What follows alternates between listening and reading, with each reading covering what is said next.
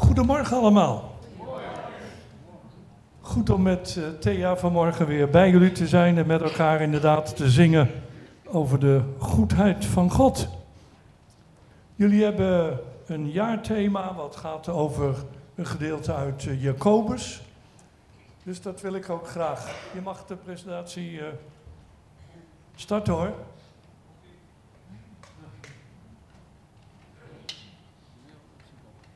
Yes.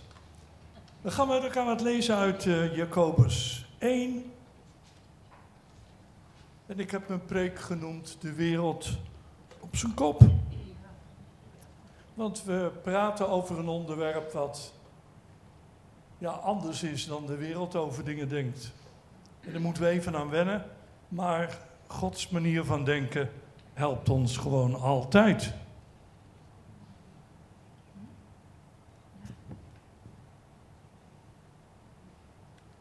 Ben gewend te lezen in de MBG-vertaling, dus daar lees ik het nou nog een keer. Houd het voor enkel vreugde, mijn broeders, zusters, wanneer gij in velelei verzoekingen valt. Want gij weet dat de beproefdheid van uw geloof volharding uitwerkt. Maar de volharding moet volkomen doorwerken, zodat gij volkomen en onberispelijk zijt en in niets tekort schiet. Indien echter iemand van u een wijsheid tekort schiet, dan bidde hij God erom, die aan allen geeft, eenvoudig weg, zonder verwijt. En ze zal hem gegeven worden. Maar hij moet bidden in geloof, in geen enkel opzicht twijfelende. Want wie twijfelt gelijkt op een golf der zee, die door de wind aangedreven en opgejaagd wordt. Want zulke mens moet niet menen dat hij iets van de Heer zal ontvangen. Innerlijk verdeeld als hij is. Ongestadig op al zijn wegen. Vers 12. Zalig is de man en de vrouw die een verzoeking volhardt. Want wanneer hij de proef heeft doorstaan, zal hij de kroon van het leven ontvangen die hij beloofd heeft aan wie hem liefhebben. Laat niemand, als hij verzocht wordt, zeggen: ik word van Gods wegen verzocht. Want God kan door het kwade niet verzocht worden. En in zelf brengt ook niemand in verzoeking. Maar zo vaak iemand verzocht wordt, komt dit voort uit de zuiging en verlokking van zijn eigen begeerte. Daarna, als die begeerte bevrucht is, baart zij zonde. En als de zonde volgroeid is, brengt zij de dood voort. Dwaalt niet mijn geliefde broeders en zusters. Iedere gave die goed en elk geschenk dat volmaakt is, daalt van boven neder. Van de Vader der lichten, bij wie geen verandering is of zweem van ommekeer. Tot zover. Het volgende plaatje. Eigenlijk is dat toch een wonderlijk Bijbelgedeelte. Dat is inderdaad zo anders als de wereld erover praat. Maar het is heel belangrijk dat we recht blijven denken. Dat we geen dingen door elkaar gaan halen. Kijk, want God zondigt nooit. God kan gewoon geen kwaad doen. En dat moet je goed vasthouden. Want ga je dingen door elkaar halen, ben je God kwijt. Ergens las ik in de boek iets heel moois en er staat... als je een verkeerd idee over God hebt, dan raak je God kwijt. En dat is waar. En ik weet waar ik over praat. Afgelopen week had ik opeens een gekke plek daar bij mijn, uh, tussen mijn neus en mijn oog. En dat bleek een agressieve tumor te zijn. Waardoor opeens een heel circus allemaal in werking gaat treden met allerlei dingen en dan moet je goed vast blijven houden wie God voor je is. Want als je dat kwijt bent, dan ben je alles kwijt. Kijk, en daarom vind ik het wat jammer van de nieuwere vertaling dat verzoeking en beproeving door elkaar gehaald wordt. Want een verzoeking is heel wat anders dan een beproeving. Kijk, een verzoeking is dat het rijk der duisternis, dat hij bezig is om te proberen jou af te leiden van die goede God, waar Naomi terecht ons heeft over laten zingen. Dat is de verzoeking, altijd weer. De verzoeking is met het tijdelijke bezig zijn en niet met het eeuwige. De verzoeking is met nu bezig te zijn en niet alleen wat ons allemaal wacht. De verzoeking is dat je met de aardse dingen bezig bent en niet met de hemelse. En zo zijn er nog een heleboel andere dingen waar dat eigenlijk in naar voren komt. Dat je bezig bent met het probleem en niet met de oplossing. Alleen, daar zit tegelijkertijd een beproeving in. En daarom heeft de historische theologie altijd het verschil gemaakt tussen verzoeking en beproeving. Want Jacobus zegt, je moet nooit zeggen dat God dat doet. Dat kan God gewoon niet. God is enkel goed. God kan zich gewoon niet met het kwade bezighouden en dat doet hij ook niet. Dat staat mijlenver van hem vandaan. Soms zijn er wel eens dingen die in onze ogen kwaad lijken, maar niet altijd kwaad zijn. En daarom is het goed om recht te blijven denken over God. En daarom ga ik niet zeggen dat alle moeilijkheden, ja, dat je daar blij moet over zijn. Ik ga natuurlijk niet tegen jullie zeggen, ja, ik ben zo blij, ik heb een agressieve tumor daar. het is belachelijk gewoon. Slaat nergens op. En dat zegt Jacobus ook niet. En daarom heb ik dat zo genoemd. Je moet wel het verschil weten tussen moreel kwaad en moeilijkheden. Kijk, want als je zonder werk bent gekomen, kun je niet zeggen hippopora, ja, of je bent lui. Dan zeg je hippopora, ik werk niet meer. Maar anders, als je normaal bent, dan zeg je dat niet. Dan zeg je, tjoh, wat waardeloos. Ik wil gaan weer aan de slag. Als er problemen zijn in, je gezin, dan zeg je niet, hippopora, ik heb problemen in je gezin. Nee. En daarom is het goed vanmorgen met elkaar en eh, daarom was ik enthousiast erover dat Naomi ook vanmorgen allerlei liederen ziet zingen over de goedheid van God. Want dat moet ik nooit kwijtraken. En ik moet niet verkeerde dingen over God gaan zeggen dat die erachter zit. Want dat zit hij gewoon niet. En daarom zegt Jacobus ook dat je niet moet zeggen dat je door God verzocht wordt. Hij brengt niemand in verzoeking en hij kan zelf ook niet door het kwade verzocht worden. Het volgende plaatje. Nou, waarom is dat toch iets wat ons vaak in problemen brengt? Nou, omdat we ons toch een beetje alleen gelaten voelen. En dat is wat de vijand je altijd wijs wil maken. Als er moeilijkheden in je leven zijn, nou, waar is God nou? Ja, maar jij snapt het gewoon niet. In ons allemaal zit een, een diepe angst dat in de moeilijkste momenten van ons leven, dat God ons laat zakken. Dat God ons in de steek laat. En dat is gewoon niet waar. Want God kan zijn ogen niet van je afhouden. Want je bent niet zomaar iemand, je bent iemand, zegt Colossense 3, die in Christus is die verborgen is in Christus. Dus als hij Jezus ziet, dan ziet hij jou. En dat is geweldig. Dus wij hoeven nooit bang te zijn dat God ons in de steek laat. Het volgende plaatje. Ik heb het al gezegd dat als je in moeilijkheden terechtkomt en als je praat over verzoekingen, dan moet je vasthouden wat 1 Johannes 1, vers 5 zegt. God is licht en in hem is er totaal geen duisternis. Hij is door en door goed. Kijk, de maan heeft een lichte zijde en een donkere zijde. Omdat hij de ene keer door de zon wordt beschenen en de andere keer niet. Maar God is zo niet. God heeft niet een lichte kant en een donkere kant. Hij heeft niet een kant waar je blij mee kan zijn en waar je van kan zeggen van, hou dat maar bij u. Nee, zo is God gewoon niet. God is werkelijk eenvoudig. Hij is werkelijk één. dat is wat de Joden tot de dag van vandaag elke dag beleiden. Hoor Israël, de Heer uw God is één. God is niet twee, God is niet verdeeld, God is niet een heleboel, maar God is één. En daarom kun je God ook absoluut vertrouwen. God zal nooit iets doen wat jou kapot maakt. In Hem is totaal geen enkele vorm van duisternis. Volgende plaatje. Nou, wij kunnen door moeilijke dingen in verwarring raken, maar God nooit.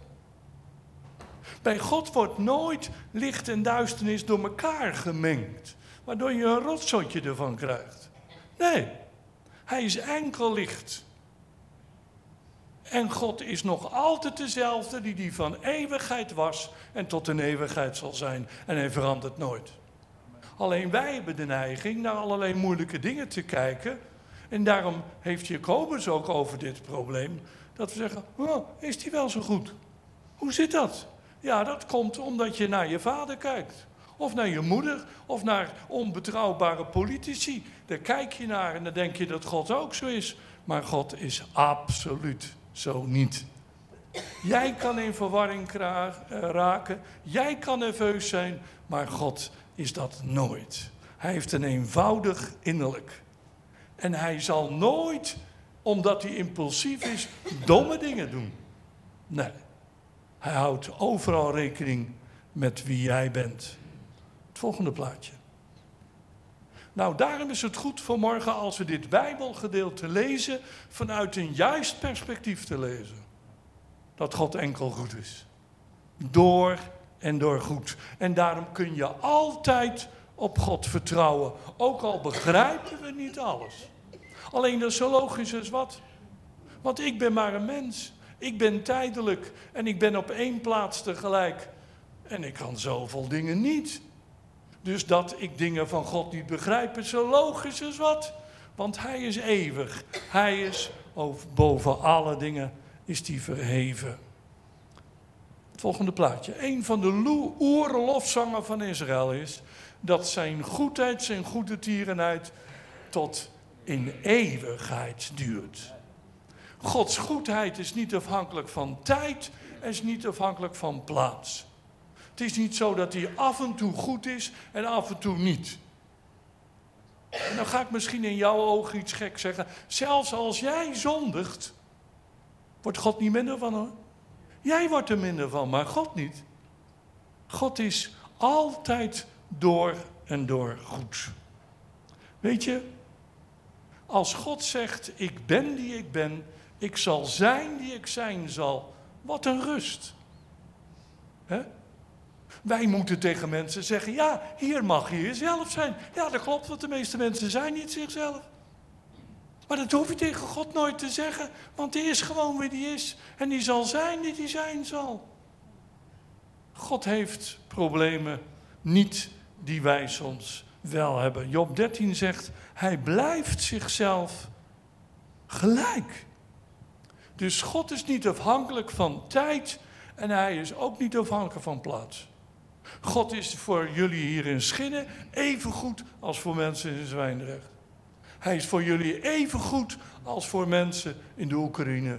Hij is voor, voor iedereen even goed in China als in Amerika. Ook al hebben sommige mensen ervan gemaakt dat God een soort Amerikaanse God is. Het volgende plaatje. Maar weet je waar ik ook blij mee ben? Gods goedheid is niet afhankelijk van anderen. Kijk, bij ons is het zo, wij zijn echt de broertste niet als een ander goed voor ons is. Maar Matthäus 5 zegt zo mooi, God is zelfs goed voor de goede, voor de zondaars en voor de rechtvaardigen. Hij laat de zon schijnen over goede en slechte mensen. Hij laat het regenen over de goede en over de slechte. Hij is niet afhankelijk van anderen. Nou, en daarom zegt de Bijbel ook in Psalm 145, vers 9: De Heer is voor allen goed. Er is niemand die straks, als hij zich moet verantwoorden voor God, kan zeggen: ja, ja, ja, maar u bent zo zweverig geweest. Echt niet. God heeft een grote goedheid. En die is niet afhankelijk van omstandigheden. En dat moet je goed vasthouden. Want de protestantse theologie heeft van God een mix gemaakt. En dat zorgt ervoor dat iedereen eigenlijk bang is voor God. En dat zorgt ervoor dat iedereen eigenlijk toch een beetje God een beetje eng vindt. Maar God is helemaal niet eng. Er is niemand die zo te berekenen is als God. Er is niemand die zo door en door betrouwbaar en goed is als God. Want zelfs als die dingen gebruikt waar wij van zeggen, moet het nog, dan is het niet echt kwaad. Want God kan gewoon geen kwaad doen. Hij kan er geen dingen inschakelen in ons leven die ons kapot maken. Het enige is dat hij soms dingen erbij haalt. Dat ik op een andere manier niet tot de orde te roepen ben. Maar wat God betreft, je hoeft nooit bang te zijn dat hij iets doet wat slecht voor jou is. Volgende plaatje. Nou, daarom is, ik hou van Genesis 1. Een prachtig hoofdstuk. En een heleboel keren wordt gezegd dat God naar de dingen kijkt die hij gemaakt heeft. En dat was goed. Ja, dat kan ook niet anders. Als je goed bent, dan doe je alleen maar goede dingen. Nou, dat is ook zo. Wordt, elke keer wordt dat gezegd. En zie, het was goed wat hij gemaakt had. En toen hij de mens gemaakt had, het lijkt wel alsof hij wist dat mensen oude zaggerijnen zijn. Maar zelfs, zelfs als, als hij de mens gemaakt had, zegt hij, en dat was zeer goed. Moet je goed onthouden hoor. Daarom hebben de meeste mensen op uh, last van de duivel hebben ze de eerste bladzijde uit de Bijbel gescheurd. Want die geloven ze gewoon niet meer. En die zeggen je moet bij Genesis 12 beginnen, want dat is pas geschiedenis. Jo, je kent God gewoon niet. Vanaf de eerste bladzij is het duidelijk. Het is alsof God wil zeggen, zelfs al zou je de rest van de Bijbel niet lezen, moet je één ding onthouden. God is enkel goed. Het begint met goedheid en het eindigt met goedheid. Het volgende plaatje.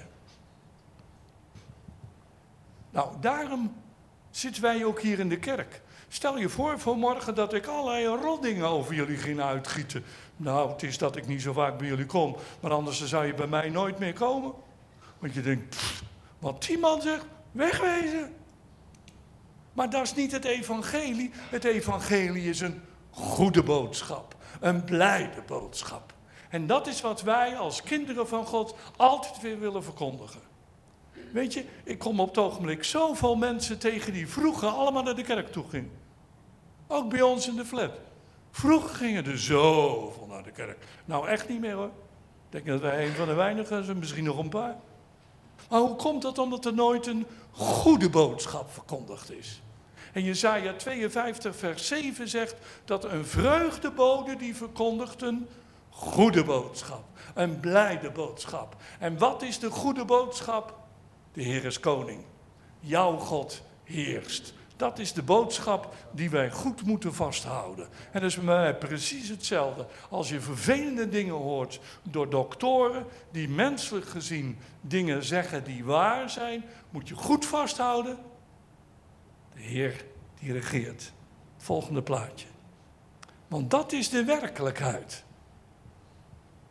Kijk, sommige mensen zijn controleurs geworden. Want die willen alles onder controle houden. Nou, dat gaat je in deze wereld slecht lukken. Jij wordt er nerveuzer van dan allerlei anderen. Maar één ding is zo belangrijk. Het loopt God nooit uit de hand. God heeft alle dingen in zijn handen. En ik vind dat zo'n leuk plaatje. Want zo is dat. Kijk, wij denken als er moeilijke dingen gebeuren. Oh ja, God heeft niet meer in de hand hoor. Nou, weet je, maak je maar geen zorgen hoor. God keek niet net de andere kant op. Alleen wij hebben een idee over God. Wat niet altijd past in onze ideeën. En dan komen wij in problemen. Het volgende plaatje. Weet je, daarom begint God leren kennen ook niet met theologie studeren. Daarom begint God leren kennen ook niet met dat ik allemaal dikke boeken. Ik heb mijn hele leven altijd veel gelezen. Maar God liet je niet, leer je niet in de eerste plaats kennen omdat je dikke boeken leest. En daarom was bij Adam en Eva ook dat ze moesten eerst eten van de boom des levens. En dat is het. Dat geldt voor ons allemaal. Weet je, de relatie met God, dat is je leven. Wat je bedenkt, dat is God. Kijk, veel mensen beginnen bij de tweede boom en dan raken ze in verwarring. Maar je moet niet bij de tweede boom beginnen, je moet bij de boom des levens beginnen. Altijd weer, er is leven in de relatie met God. En dat is wat de verzoeker het meest op zijn programma heeft staan. Ik mag van de duivel alles doen als ik maar niet bid. Nou heeft hij pech tegenwoordig, want ik doe mijn best om het gewoon de hele dag te doen. Dat lukt me niet altijd. Maar vroeger, man, ik maakte me de zorgen over hoe lang ik in mijn bidstoel zat. Of geknield zat op mijn bidstoel die ik uit een klooster had. En daar was ik mee bezig. Nou, bekijkt het tegenwoordig maar. Want of ik nou op een bidstoel zit, of in mijn luie fauteuil, of in de metro, of in de auto. Geweldig. Geweldig. Dat is de boom des levens. En van de duivel mag je alles, als je maar niet eet van de boom des levens. Je mag overal mee bezig zijn, als je maar niet met God contact hebt. En dat is leven. En de duivel is erin geslaagd om ons wijs te maken dat God dienen, ja, dan mag niks meer. Sjop, wat een geklets. Bij de boom des levens. Genesis 3 zegt zelfs dat ze voor altijd hadden blijven leven. Iedereen doet tegenwoordig zijn best om onsterfelijk te worden. Nou, Adam en Eva hadden als perspectief onsterfelijk te zijn. Eeuwig te leven. Dat was hun doel. Daar waren ze voor gemaakt. Als ze maar relatie met God zouden blijven houden. En dat is nou waar het om gaat. Want ik kan tegen jullie zeggen, je moet bidden. Het is te gek om los te lopen. Als jullie voorganger zegt, ja, jullie moeten straks, komt Dick van Steenis en Thea, en dan moeten jullie wel tegen ze praten hoor. Wat een relatie. Nou, dat is nou wat wij gezegd hebben in de kerk. Ja, je moet bidden hoor. Lees je Bijbel, bid elke dag als je groeien wilt. Man, dat moet je helemaal niet doen. Het begint met God leren kennen. En God leren kennen is doordat je relatie met Hem hebt. En God heeft van ding, meer dingen verstand dan ik ooit dacht. En hij houdt meer van mij dan ik van Hem hou. En hij verlangt meer naar mijn nabijheid dan ik naar zijn nabijheid verlang. Nou, dat was waar het mee begon. Volgende plaatje. Alleen stond ook nog een andere boom. De boom van de kennis van goed en kwaad. En ik weet dat ik jaren geleden dat opeens ontdekte. Toen dacht ik, hé, hey, is vast geen Nederlandse bijbeltekst. Want dan had er gestaan kennis van goed of kwaad. Want zo zijn we geïnstrueerd. Je moet altijd denken, is het goed of is het kwaad? Maar het is niet goed of kwaad. Vroeger dacht ik dat heel goed te weten. Ik wist wat van God was en ik wist wat van de duivel was. Ja, wat ik dacht. Maar het is niet de boom van kennis van goed of kwaad, is de boom van kennis van goed en kwaad. En het begint altijd bij het goede. Dus het kwade kan je alleen echt leren kennen als je bij het goede begint. En daarom, ik heb het helemaal afgelegd, al mijn theorie over wat goed en kwaad is. Want ik wil van de boom des levens eten. Als ik van de boom des levens eet, dan zijn er soms dingen waar ik van denk dat het kwaad is. Maar blijkt toch goed te zijn. En er zijn soms dingen waar ik van denk dat het goed is, maar het blijkt toch kwaad te zijn. En daar kan je geen boek over schrijven, want dan kan je een heel dik boek krijgen. Want er zijn veel theorieën over. En alle filosofen die, die, die, die, die, eh, laten je denken dat ze het wel weten. Maar weet je, dat is het hele punt. En wat mij de laatste tijd ook opvalt is, Genesis 1 begint met de goedheid van God. En dan wordt Genesis 2 verteld hoe het paradijs in elkaar zat. Geweldig. En dan in hoofdstuk 3. Je wordt niet voorbereid. En de Bijbel zegt niet, opletten nou hoor, nou gaat het link worden. Nee, opeens. Opeens gebeurt er wat. Opeens.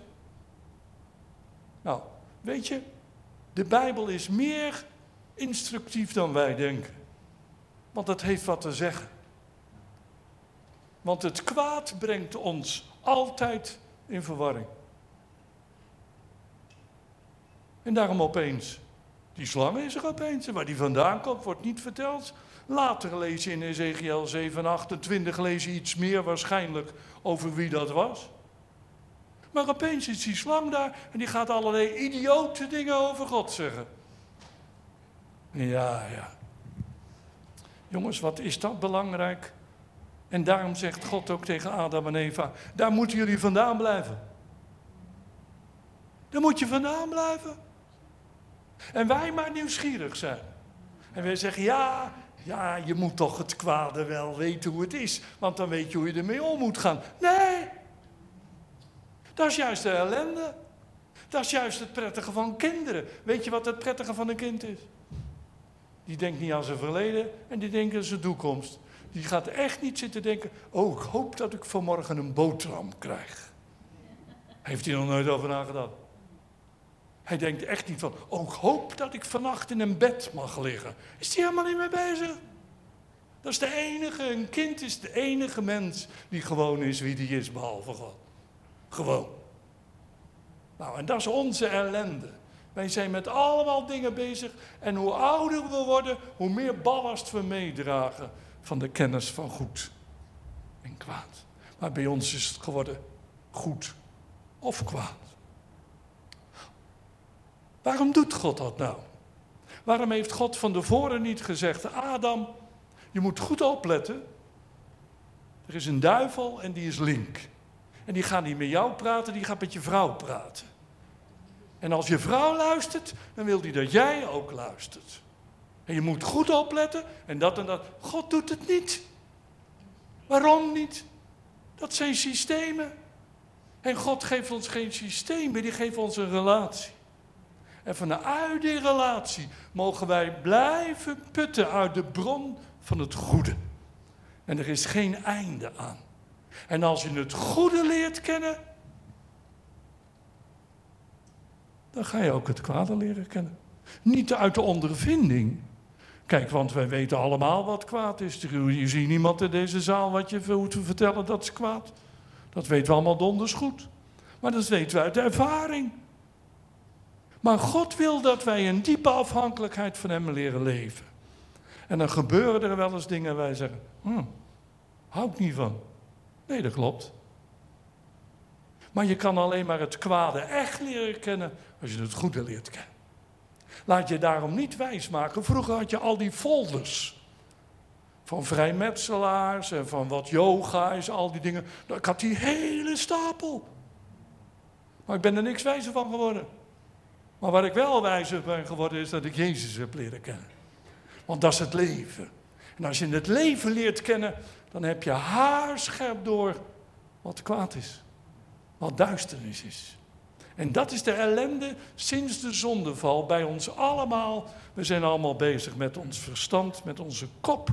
Willen we proberen te weten, dat is goed en dat is kwaad. En zo voeden we onze kinderen ook op. We zeggen, Jantje, moet je niet doen, want... Klaasje, dat moet je niet doen, want... De boom van het leven. Met een goede God te leren omgaan. Het volgende plaatje. Wat ik moet één ding goed onthouden. Het goede komt altijd voor het kwade bij God. Bij God is het nooit van, die maakt jou ziek. En daarna zegt hij, ja, dan moet je maar, zien hoe je eruit komt. Nee. Mensen zijn meer bezig met ziekte dan met gezondheid. Hallo? Want gezondheid is meer dan niet ziek zijn hoor. Want God wil dat je gezond bent. Vergeet nooit, in de tachtige jaren was bij ons in Commissie Rotterdam, waren de hunters. En die zeiden zo mooi, wij leren onze kerk in goddelijke gezondheid te wandelen. Nou, dat heeft mij zo geraakt. Dat is wat anders als proberen niet ziek te zijn. In goddelijke gezondheid wandelen. God begint met het goede. En als je met het goede in aanraking komt, ja, door de ongehoorzaamheid en de zonde, komen wij soms ook met het kwade in aanraking. Maar je moet niet gaan zeggen, dat is het nou. En daarom zegt Jacobus ook niet, wees nou blij als je verzocht wordt, want dat is gewoon klasse. Nee, dan ben je met het probleem bezig. Maar de oplossing is dat ik in die verzoeking, dat ik mijn geloof vasthoud. Want zolang je leven zonder probleem is, kan je makkelijk praten hoor. Als jij 100.000 eh, euro op je bankrekening hebt, kan je makkelijk zeggen, ja, ik vertrouw God. Ja, dat snap ik, want je hebt 100.000 euro op je bank. Maar vertrouw je ook God als je failliet gaat? Vertrouw je God ook als er allerlei dingen in je gezin gebeuren? Vertrouw je dan God ook? Want dan komt het op aan, die verzoeking. Eigenlijk maakt mij die verzoeking niet zoveel uit. Want het gaat hoe ik me erin gedraag. En dat heeft met mijn geloof te maken. Dat heeft ermee te maken. Als er moeilijke dingen in je leven gebeuren, hè, en de moderne vertaling noemen we dat dan moeilijkheden als je ermee in aanraking komt, ja, dan komt erop aan. Wat is mijn visie erop? Geloof ik dat meer dan dat ik in de oplossing geloof? Het volgende plaatje. Nou zeggen, nou, ik vind dat wel een beetje zwart-wit. Nou, wat dat betreft is de Bijbel zwart-wit. Want hoe wordt de, de duivel genoemd? In Matthäus 4 en even kijken ook nog ergens anders. Daar wordt de duivel genoemd de verzoeker. 1 Thessalonicense 3 vers 5. Dus God verzoekt nooit. En de duivel wordt genoemd de verzoeker. Hij is degene die jou af wil leiden van God. Hij is degene die wil dat je met de tijdelijke bezig bent en niet met de eeuwigheid. Dat is de verzoeker. Daar gaat het over. En daarom een verzoeking heeft alles te maken met een vijand. En daarom inderdaad is het wel een beetje gek dat Jacobus zegt, wees nou blij over. Maar weet je, waarom de duivel zich nou met jou bezighoudt? Omdat je gewoon een vette hap bent. Zegt waar. Hij ziet wat in jou. Kijk, als hij niet in jou, niks in jou ziet, dan houdt hij zich helemaal niet met jou bezig. Joh. Hij heeft je al lang. Hij hoeft zich geen eens met je bezig te houden. Maar als jij dicht bij Jezus wil leven, man, dan word je een vette hap voor hem hoor. Dan denk je, oh ja. En dat is de verzoeker. Die gaat met allerlei dingen komen. En ik hou me ook niet bezig hoe, hij dat allemaal bedenkt. Maar de een zit opeens, voordat hij door heeft, met zijn gezin in problemen. En dan zeggen we allemaal, ja, dat zag al lang aankomen. Want zoals jij met je kinderen omgaat, nou, dat was met mijn kinderen ook slecht gegaan. Ja, klets dit. Want er gebeuren in ieders leven allemaal dingen die niet aangekondigd worden. Maar die zijn er opeens. Wat dat betreft is de verzoeker niet veranderd. Opeens is hij daar om jou in verwarring te brengen. Dat het bij jou gaat dazen en dat je vergeet dat God goed is. Dat je gaat twijfelen aan allerlei dingen. En dat je wat mensen zeggen, dat je dat voor waarheid gaat houden. Ja, ja. Dat is de verzoeking. En daarom praat ik vanmorgen ook over deze dingen, omdat ik zelf weet in moeilijkheden moet je goed vasthouden hoe het in de geestelijke wereld in elkaar zit. Want als je dat loslaat, laat je alles los. Want God is niet je vijand, God is je vriend. God is niet iemand die af en toe van je houdt, maar hij kan zijn ogen gewoon niet van jou afhouden. En de enige die wil dat jij God loslaat, is de verzoeker. Alleen nou gaan we even naar God. God is niet gemeen. God is enkel goed. En nou blijkt het gewoon dat hij soms dingen in ons leven toelaat. Die komen niet uit zijn koker. Maar soms, het is net als bij je kinderen. Je kan iets tienduizend keer tegen ze zeggen, ze doen het gewoon niet. Wat doe je dan? Dan zeg je niks meer. En als je niks zegt, wat gebeurt er dan? Ja, dan gaan ze doen wat ze zelf willen. Nou, dat, dat, dat, dat, dat, zo zijn wij nou helemaal. We gaan onze eigen wil doen. Maar als je draai je eigen wil gaat doen, ben je gewoon vrij spel voor de verzoeker. En die komt met allerlei dingen in je leven. En weet je wat God hoopt? Dat je naar Hem vlucht. Dat je naar Hem vlucht. En misschien zijn hier vanmorgen ook wel mensen die dat al lang kwijtgeraakt zijn. Maar dat is je kracht. Dat is je sterkte. En daarom durft Jacobus ook te zeggen: houd het voor enkel vreugde, want in die verzoeking die de vijand op het oog heeft, die niet van God vandaan komt, in die verzoeking word je naar God toegedreven. Je bidt meer, je leest meer in je Bijbel. En opeens maak je je drukker over je relatie met, met andere mensen in je omgeving. Daar was je allemaal helemaal niet mee bezig. En opeens denk je ook, wat interesseert het me dat ik promoveer op mijn werk? Want wat heb ik als ik promoveer op, promoveer op mijn werk, maar ik raak mijn relatie met God kwijt? Tegenwoordig is iedereen mee bezig. Waar verdien je het meeste? Daarom als je tegenwoordig een baan wil, joh, zonder problemen kan je een baan. Zelfs op mijn 75-jarige leeftijd. Ik weet zeker, als ik vandaag bij het onderwijs zou, uh, zou uh, solliciteren, ze zouden me aannemen. Via LinkedIn. Man, ik krijg mijn aanbiedingen niet te geloven. En ik ben 75. Echt waar. Maar ik wil niet doen wat ik zelf wil. Ik wil doen wat God wil. Daar gaat het over. Want ik eet van de boom van het leven. En ik wil niet met al die tijdelijke dingen bezig zijn. Wat, wat zijn ze? Want een kist is niet zo groot. En daarom is het goed met elkaar. Dat we goed uit elkaar blijven houden. Wat is van God? En wie zit erachter die verzoekingen? Alleen waarom God soms dingen toelaat, ik weet het gewoon niet. Nee, en daar houdt Jacobus zich ook niet mee bezig. Hij zegt, weet je waar het om gaat? Geloof nou niet dat het van God is. Geloof nou niet dat God het stuurt, maar onthoud goed dat hij de vader van de lichten is. God heeft de zon en de maan geschapen. God is de vader van het licht, niet de vader van de duisternis, want de duisternis heeft geen zeggenschap. Weet je, de duisternis is een parasiet die functioneert ten koste van een ander. Maar duisternis heeft op zichzelf geen levenskracht in zich. Maar het licht heeft dat wel. Want God is licht en uit hem komt geen duisternis. Het volgende plaatje. Nou, daarom is het goed. Weet je wat het vervelende van de zonde is? Die presenteert zich nooit als zonde. Kijk, als de zonde zou zeggen, joh, je moet goed opletten, ga je zo meteen tot zonde proberen te verleiden. En het einde daarvan is dat het slecht met je gaat en dat je naar de hel toe gaat. Zegt hij, echt niet hoor. Nee, hij verpakt het als goed.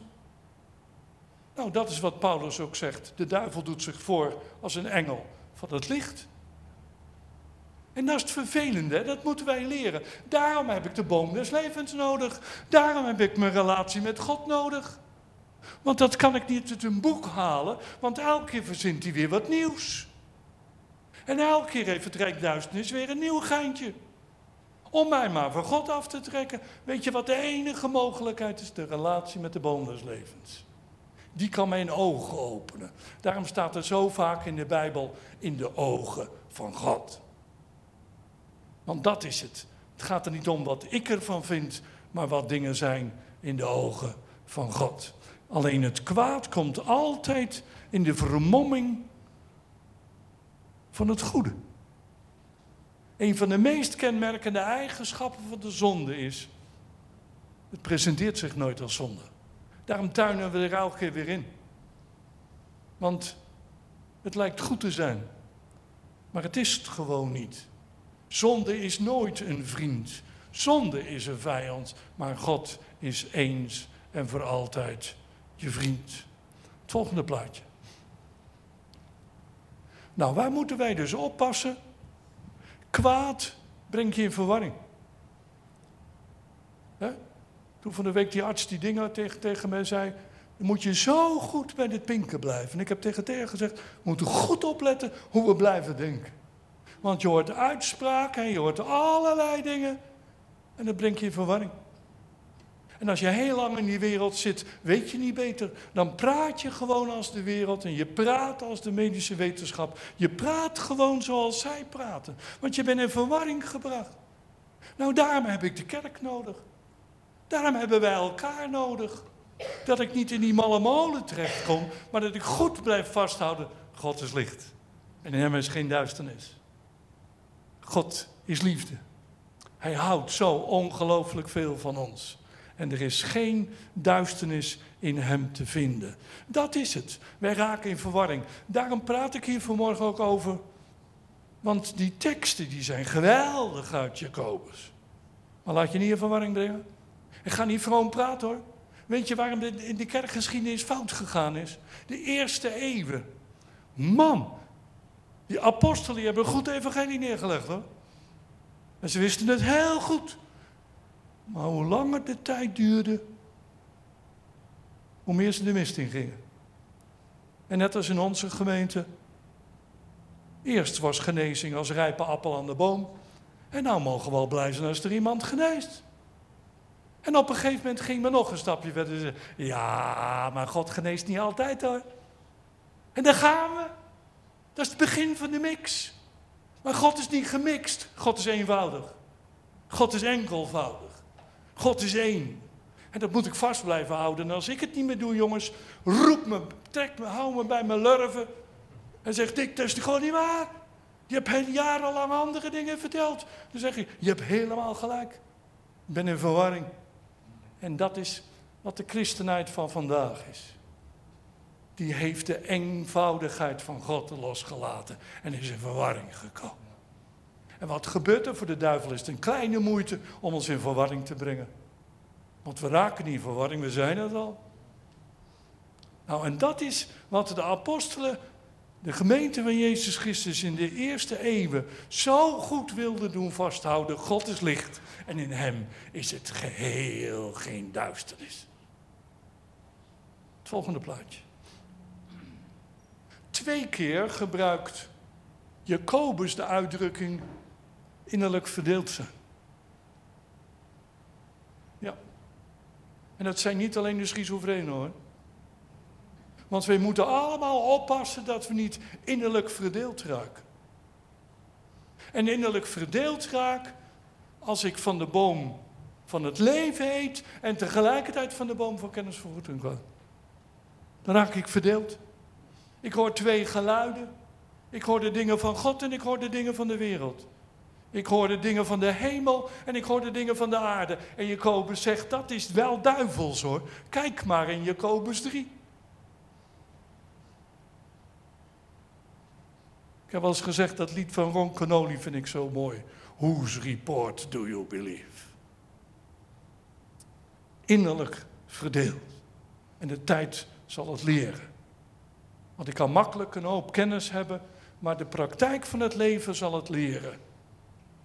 Of ik eenvoudig ben, of innerlijk verdeeld. Sommigen zeggen, oh dat is zo'n eenvoudige zuster. Wat bedoel je ermee? Want sommige mensen lijken eenvoudig, maar ze zijn gewoon niet eenvoudig. Want ze zijn innerlijk verdeeld. Ze zijn net als een golf die van het een naar het ander toe gaat. En de bedoeling is niet dat wij op golven lijken, maar de bedoeling is dat wij op God lijken. Volgende plaatje. En dan moet je even goed lezen vanmorgen. Als jouw God te klein lijkt, dan is dat om in jouw ogen de duivel te groot is.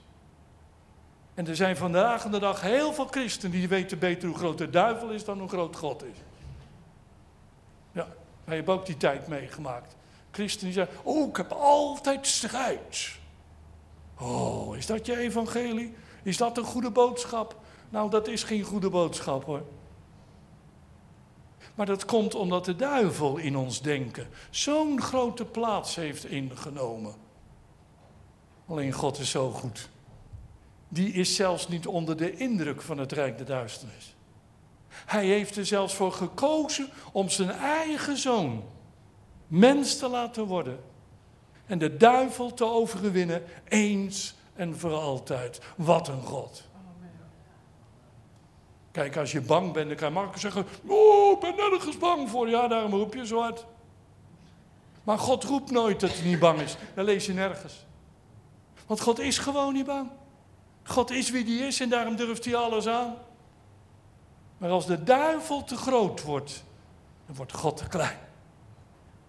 En laten wij als kinderen van God hierin schinnen, met elkaar de grootheid van God blijven benoemen.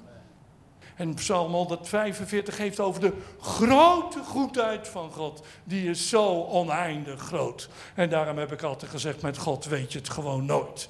God kan gewoon alles. Volgende plaatje. Staat in Psalm 27 een hele mooie tekst. En de MBG zegt, oh, als ik niet geloofd had de goedheid van God te zien in het land van de levenden. Een andere moderne vertaling zegt heel duidelijk: Waar zou ik zijn als ik niet de zekerheid had Gods goedheid te zien straks? Nee, in dit leven. Is dat niet fantastisch? Dat is mijn geloof. Wat er ook in mijn leven gebeurt, ik geloof Gods goedheid te zullen zien. Niet alleen straks, want dat is buiten kijf. Maar nu, vandaag, in dit leven. Gelooft u dat ook? Hou dat vast. Psalm 27. Want als je dat niet meer vasthoudt, jongens, dan ga je er onderdoor. Dan gaat het leven niet meer aan. Dan ga je dingen door elkaar halen. En Jacobus haalt de dingen niet door elkaar. Weet je waarom Jacobus dit kan zeggen? Omdat hij de boel goed op een rijtje had. Weet je waarom Jacobus dit kon zeggen? Omdat hij niet een beginneling was, maar een vergevorderde hoor. Want dit evangelie uit Jacobus is niet voor beginnelingen. Want die houden zich aan het Oude Testament. Net als de vrienden van Job. Die vonden dat wel aardig. En die hadden een heel eenvoudig evangelie. Als je goed doet, ja, dan is God, God, God voor jou. En als het slecht met je gaat, ja, heb je pech, heb jij het fout gedaan. Dat, dat was de boodschap. En daar zijn al die drie vrienden hoofdstukken mee bezig. En Job, die niet wist van de prins, die, wist hij geen kwaad.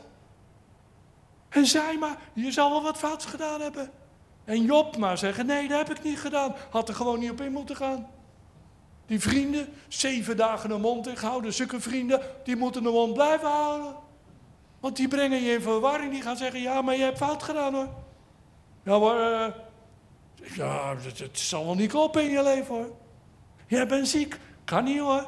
Zal wel wat missen in je leven. Ja, waar ben je mee bezig? Dat zijn de vrienden van Job. En wat zegt God? Weet je wat jullie moeten doen? Jullie moeten voor je laten bidden door Job.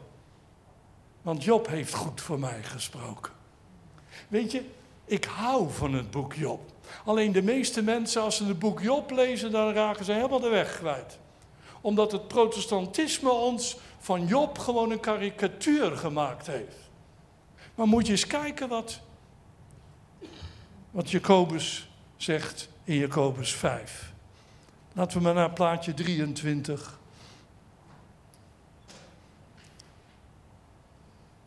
Jacobus 5. Dat is echt leuk wat daar van Job gezegd wordt. Laten we beginnen bij vers 10. Broeders, neem tot voorbeeld van gelatenheid en geduld de profeten die in de naam des Heer hebben gesproken. Zie, we prijzen en zalig die volhard hebt. En dan komt het over Job. Dat is een andere versie van Job. Hè? Gij hebt van de volharding van Job gehoord. En gij hebt uit het einde dat de Heer dit volgen gezien. Dat de Heer rijk is aan barmhartigheid en ontferming. Nou, dat is nou jouw God. Zo is het. Geloven jullie dat? Weet je, de meeste mensen hebben Job gelezen, maar zijn de weg kwijtgeraakt. Want als je het moeilijk hebt, beginnen ze altijd over Job. Maar waarom begin je over Job? Dit moet je onthouden. Dit is de eindconclusie. Want het gaat er niet om wat er nu met me gebeurt, maar hoe ik eindig. Daar gaat het over. Iemand kan ondertussen een geweldige man en vrouw lijken. Ja, maar ik hoop dat ze het einde van hun leven ook nog zijn. Want als alle mensen in Commercie Rotterdam nog in de kerk hadden gezeten, man, was de grootste fabriek, al hadden ze nog niet kunnen bevolken. En we zitten nog steeds in diezelfde kerk. Het gaat er niet om wat ik nu beleid, maar het gaat erom wat is mijn einde. En daarom zegt Jacobus zo mooi, die heeft Job gewoon op een andere manier gelezen. Die zegt, heb je van de volharding van Job gehoord? Hij heeft volgehouden. Hij heeft zich niet laten aanleunen dat hij schuldig, schuldig was. Wat een eigenwijze man, hè? En zijn vrienden maar zeggen, ja, je hebt fout gedaan. Hij zegt, ja, maar als ik naar een eh, andere vrouw had gekeken. Hij noemt het notabene bij name. Wat hij allemaal niet gedaan heeft. En hij blijft vasthouden dat hij rechtvaardig is. Want verzoekingen komen niet omdat je het fout doet, maar omdat je het goed doet. Hallo? En de duivel zegt, ja, je wordt verzocht, want je zal het wel niet goed gedaan hebben. Nou, sommige problemen in mijn leven, die komen echt omdat ik het gewoon niet goed doe. Daar ben ik heel duidelijk over. Ik doe gewoon niet alles goed. Maar er zijn ook dingen, daar kan je zeggen wat je wil. Je kan voor alles maar aan laten leunen. Maar ik laat het me gewoon niet aanleunen, want het is niet omdat ik het fout gedaan heb, maar omdat ik het goed gedaan heb. Dat is wat Job zegt. En dat moeten wij vasthouden. Je moet volharden. Je moet volharden in te weten wie God is en je moet volharden in te weten wie je zelf bent. Hallo. Ja, dat durven we gewoon niet meer. Dat durven we niet meer. Wie ben jij dat jij dat zegt? Maar Jacobus prijst hem gelukkig. Hij zegt, heb je van de volharding van Job gehoord? Aan het einde heb je gezien. Weet je wat het leuke is bij Job? Hij raakte zijn kinderen kwijt. Had geloof ik 6000 kamelen en weet ik wel ezels. Man, dat was maar voor die tijd een rijke man. Tegenwoordig had er, had er gestaan, had een Porsche en hij had een MG en weet ik wat allemaal. Dat was de moderne vertaling geweest. Er staat dat zoveel kamelen, zoveel ezels. Maar moet je het einde eens lezen? Een dubbel aantal kamelen. Een dubbel aantal ezels. Zijn kinderen waren overleden, die krijgt hij niet dubbel terug. En wij hadden het er samen op, heeft hij een andere vrouw gekregen? Zegt de Bijbel niks over. Want of zijn vrouw het gehaald heeft, niet over gepraat. De Bijbel zegt niet alles. Maar Jacobus zegt, uit Job blijkt gewoon uit het einde dat God goed is, dat hij barmhartig is en vol van ontferming. En dat is jullie God. En daarom als je verzocht wordt in alle dingen, dan wil ik dat je dat vasthoudt. Dat God te vertrouwen is. Dat hij niet een linker God is waar je nooit weet dat hij twee kanten heeft. De ene kant en de andere kant. Nee, God heeft maar één kant. Hij is te vertrouwen. Hij is eenvoudig weg. God kent volharding. Plaatje 26. En daarom wil ik je aanmoedigen. Geef nooit op. Want dat is het. Kijk, uh, Margriet. Ik ben zo blij dat ik je weer zie vanmorgen, meid. Jongen, jongen, wat had de duivel gelachen als jij gezegd had... Oh God, is dat nou uw dienen? Nee! Je bent een prachtmens gewoon. Wat mij betreft heb je de kroon van het leven verdiend. Want je hebt vastgehouden. Je hebt niet naar het gezeur van mensen geluisterd. Je hebt niet geluisterd naar allerlei leugens van het Rijk der Duisternis. En je hebt niet opgegeven, daarom zit ze hier nog. Anders had ze al lang dood geweest. Onthoud je dat goed? Bij jou precies hetzelfde, meid. Je zit er nog steeds. Laat ze maar allemaal kletsen. Geef nooit op. En dat is onze club. We heten Commissie, dat is ook een prachtige naam. maar ondertiteling geef nooit op. Nou, laten we maar anders, dan uh, preek ik veel te lang voor jullie. Het laatste plaatje. Het allerlaatste plaatje. Alles gaat niet altijd goed. Maar het komt wel goed. Geloven jullie dat? Echt, dit is echt waar hoor. Jullie denken natuurlijk dat mijn leven makkelijker is van jullie en daarom dat ik hier nog altijd op het podium sta. Maar echt niet hoor. Kijk, toen ik 28 eh, was, toen ik voorganger werd, ja, toen hadden ze makkelijk praten, want ik was nog een jong jongetje. Maar ik kan je van een man van 75 niet meer zeggen. Maar dit, dit is wat ik geloof. Dat zeg tegen onze kinderen ook altijd. Ik zeg altijd, het komt goed. Alles gaat niet altijd goed, maar het komt goed. En als het niet meer op deze aarde goed komt, man, Jezus heeft de dood overwonnen. Zelfs de dood kan het niet van je winnen. En ben je tot een aller eeuwigheid met Jezus Christus. Nou ja, daar heb ik geen problemen mee hoor jongens. Mocht ik een keer gaan of jullie een keer horen. Ja, Dick Versteen is overleden. Nou, maak je over mij maar geen zorgen hoor. Maak je zorgen over Thea en over de kinderen. Maar niet over mij. Want ik heb meer dan 5000 keer over de Heer gepreekt. Maar dan ga ik hem zien. Van aangezicht tot aangezicht. Man, wat een opwinding. Geen probleem hoor. Geen probleem. Alleen, ik wil geen minuut eerder van de aarde. Dan dat de wil van God gewoon is. Dus als het op is. Hè, Thea heeft toen uh, bij jullie ook verteld. Dat Thea gezegd heeft, Heer, is dik.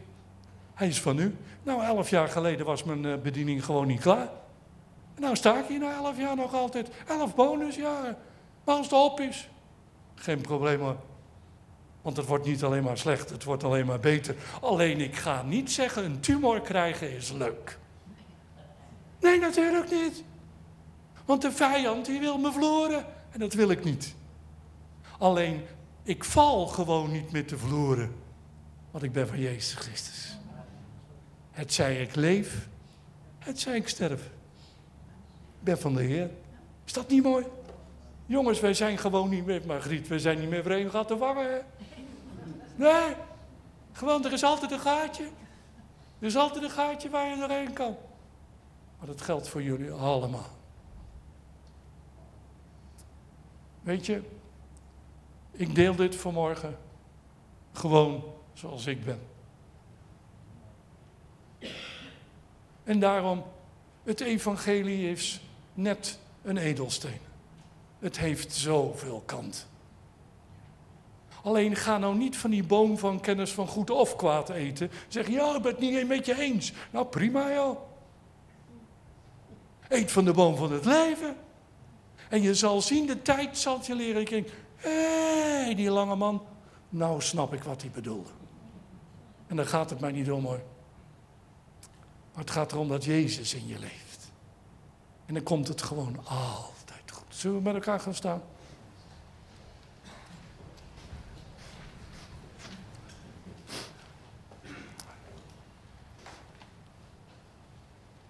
Dank u, Heer, dat we vanmorgen hier mogen zijn. En dat u ons opnieuw aanmoedigt om ons niet ten onder te laten krijgen door allerlei dingen in het leven. En wat het dan ook mogen zijn. U bent in staat om dingen die ons normaal kapot moeten maken, om die zelfs ons nog dichter naar u toe te laten drijven. Daar doet u het niet voor, maar het is wel zo. Dat is de realiteit. En daarom bid ik u vooral deze kostbare mensen. U kent hem beter dan dat ik het ken. Dank u, Vader, dat u de Vader van de lichten bent. En ik zie het ook. Er zijn die mensen die, die zijn door het leven gekleurd geraakt. Ze zijn door de wol geverfd. Er is ook iemand, eigenlijk vertrouw je niemand. Het eerste wat je doet is wantrouwen. En als je goed over God hoort, dat gaat er geen eens in bij je. Maar ik wil je vanmorgen zeggen, bekeer je ervan. Want het wordt je ondergang. Want iemand die je vriend is, behandel je als een vijand. Iemand die jou wil helpen, die laat je in de kou staan. En je probeert het zelf op te lossen. Maar God wil niet dat je het zelf oplost. Hij wil jou helpen om het op te lossen. Man, bekeer je ervan. En ga weer terug naar de houding van een kind. Eenvoudig. Ongecompliceerd. Niet met het verleden bezig. Niet zomaar met de toekomst bezig, maar gewoon.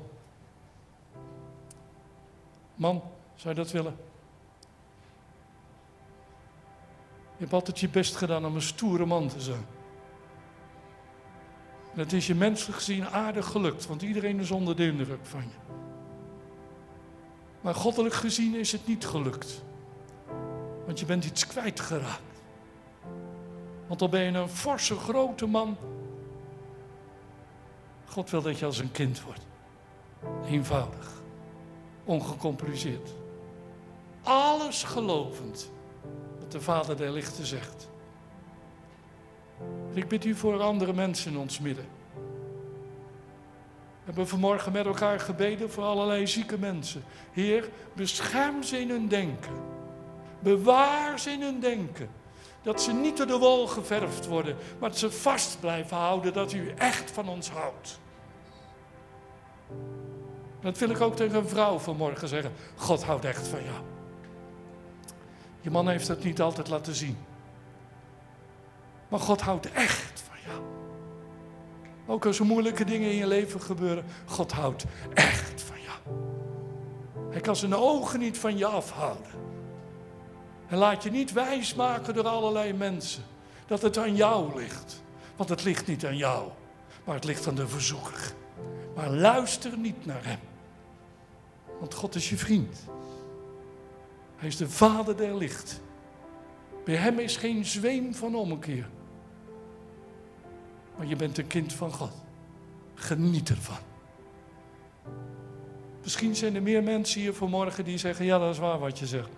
Ik heb me in verwarring laten brengen. Misschien heb je allerlei mooie theorieën in jezelf opgebouwd. Maar God is niet benieuwd naar je theorieën. God is benieuwd naar jou. Eet van de boom van het leven. Er is ook iemand, je bent ongelooflijk veel met de aardse dingen bezig. Je denkt, als je een behoorlijke bankrekening hebt, dat je het goed gedaan hebt in het leven. Maar de warme relatie met God ben je echt kwijtgeraakt. En ik wil je aanmoedigen. Kies voor het leven. Want je moet niet bidden. Zoek het aangezicht van God. Je ziet een vrouw die al behoorlijk wat ouder is. Je leven is niet altijd eenvoudig geweest. Maar God heeft het gezien. En ik wil je namens God zeggen, God is echt trots op jou. Dat je bent wie je bent.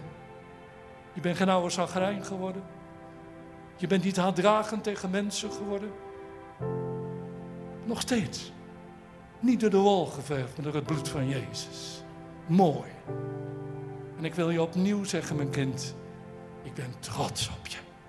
En ik zie er naar uit dat je tot in alle eeuwigheid bij me zal zijn. Want je zal zijn als een edelsteen aan mijn troon, die ik nooit meer uit het oog verlies. Heer, zo zijn er nog veel meer dingen. Maar gaat u vanmorgen de rijen door, Heer? Want u kent ons beter dan we onszelf kennen. Doe wonderen vanmorgen, Heer. En u kunt alles. Maarten heeft er al zo mooi voor gebeden, Heer. Voor u is niets te wonderlijk. Maar zelfs als het anders gaat. Oké, Heer. Zijn van u.